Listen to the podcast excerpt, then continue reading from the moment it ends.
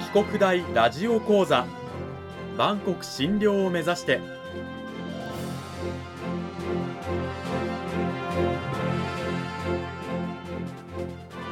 番組タイトルにある「万国診療」とは世界の架け橋を意味する言葉です。この番組はアジアの十字路に位置するここ沖縄にある沖縄国際大学で日々どのような研究や教育が行われているのかを発信していく番組です。案内人はラジオ沖縄アナウンサー小橋川響が務めます。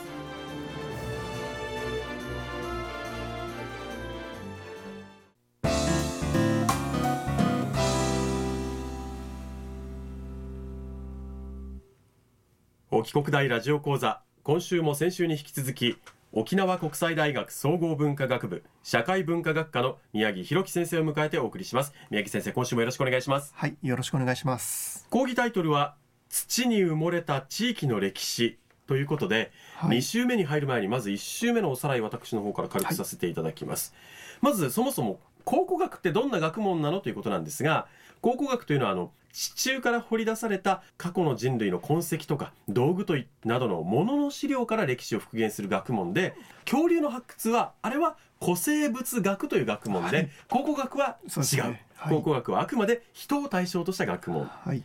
で考古学沖縄の歴史はですね考古学的な見地からおよそ50年ほど前までは、まあ、1000年前ぐらいからしか文字資料が残ってないので、そこからしかまあ学問的なアプローチといいますか、ができなかったんですけれども戦後いろいろな発見があったことから現在では沖縄の歴史、まあ、3万年を遡る昔から人が暮らしていたということが分かっています。はい、またそういった数千年昔というだけではなくて例えば最近で言えばあの首里城の遺構ですよね、はい、こういったまあ近代のまあ歴史なんかも考古学が大きく関わっているということ。で地域の開発に伴ってですね、まあ、調査として考古学的な発掘調査とか行われたりするんですが、はいそれに伴ってですね、まあ、昨年令和元年度はですね県内では34件調査にかかる経費10億円にも達しているんですけれども、はい、まあ件数が多いかかる経費が多いというのはそれだけたくさんの遺跡遺構が失われていっているとい。うこともある。でまた発見があるとその第一報がニュースとかでねセンセーショナルに報道されることがあるんですがそれ以降の続報というものはあまりされずにいるということで、はい、いろんな発見がされているのにそういった情報が、まあ、広く県民にね、えー、周知されないのは先生もちょっと考古学者としてね、ね。まあ、じくじたる思いがありますというようなお話がありました。はい。それを踏まえて今週は先生どんなお話聞かせていただけるんでしょうか？今週は古い順に旧石器時代それから縄文時代それからまあグスク時代えそして近現代まで含めてですねいくつかのトピックに分けてご紹介していきたいというふうに思っています、はい、沖縄の歴史の中で、はい、まず旧石器時代というのは、はい。えーと、港川人というのは皆さん聞いたことがあると思いますが、はい、少し説明しますと1970年に大山聖穂さんによって八重瀬町で発見された1万8,000年前の化石人骨になります、まあ、実は発見されて50年近く経つのですが港川人のような全身骨全身骨格がですね出土する遺跡というのは長く未発見でありました。まあ、そんな中2013年のに新しく新石垣空港というのが今できて非常に観光客で賑わっているわけですけれどもその空港建設に先立ってですねその地下からそこに埋もれていた洞窟があるんですけれどもそこに複数の人骨が発見されましたこれは白穂サオネタバル洞穴遺跡というふうに呼んでおりますでこの人骨直接年代測定した結果およそ2万4,000年から1万6,000年前のものであるということが明らかになっております。つまり港川人とほぼ同じかあるいはそれよりも古い可能性がある。そうなんですよ。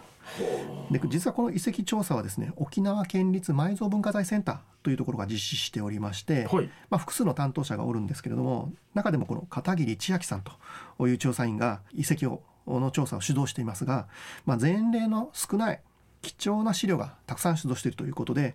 国内外問わずですね、まあ、非常に大変有名な研究者などもお招きしてですね考古学にとどまらない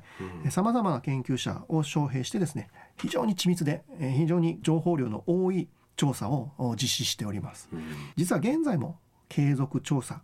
していてですね、はい、現場の調査ではないんですけれどもこの出土した資料を整理をするということで資料整理が進んでおります。まあ、特に港川人と同世代ということですので、はいはい、港川人と比較する対象ができた研究の意義としてはですね意義深いことで、えー、昨年度はですね、えー、復顔といって顔を復元してですね、うん、まあ、その顔を我々が見ることになったかというふうに思います。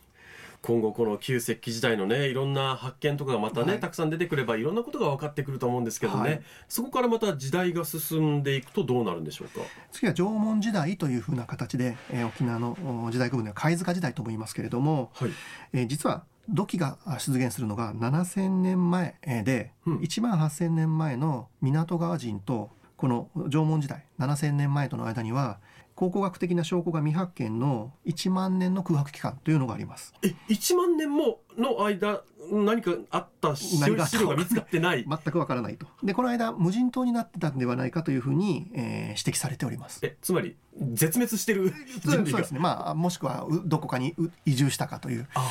えー、そんな中ですね天城町の下原洞穴というところでは、九州以北のやはり縄文土器なんですけれども1万3000年前の流体文土器というものが発見されています。天城町というと徳之島ですよね。そうですね。徳之島になります、うんうん、これは1万3000年前、はい、まさにこの空白の1万年の中の間にあります、ね、あるんですよね、はい、でこの遺跡調査しているのは具志堅亮さんという僕と同郷の名護市の出身なんですけれども、うん、まあ、学芸員で、えー、地域の歴史の掘り起こしに積極的でですねこれまでにも遺跡に限らずですね島の例えば民族調査とかですね、うん、えー、歴史調査というものを行い、まあ、地域振興に熱心に取り組んでおります。沖縄本島ではないですけど奄美で、はい、えー、まあ、1万3,000年前の土器が見つかってるわけですから、はい、これがもし海を渡って沖縄本島にもしかしたらあるかもしれない。そうですね。そうすると空白の1万年の中を埋める資料が出てくるかもしれないというね、ね、そんな発見が多分沖縄島にもあるんじゃないかというふうに期待しております。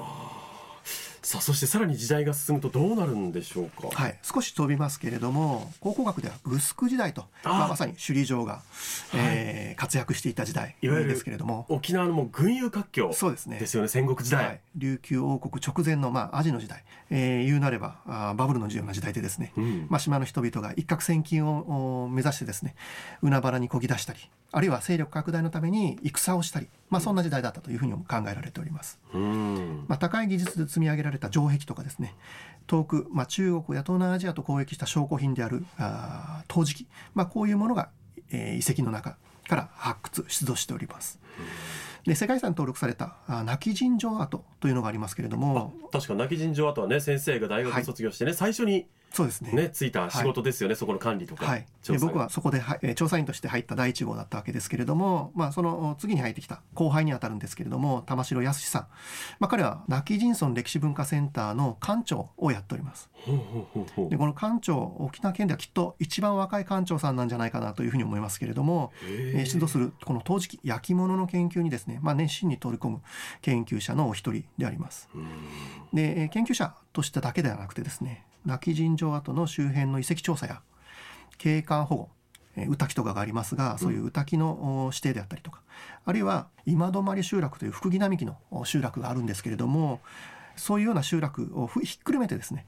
古琉球の文化の香る、まあ、豊かな村としてですね広くブランディングがされるようになりましたが、まあ、彼の仕事が非常に大きく役に立っているんではないかなというふうに感じております。考古学者ってこういうこともやるんですね。そうですね。地下から発見される、まあ、発見されるものはですね、まあ、地域のこの、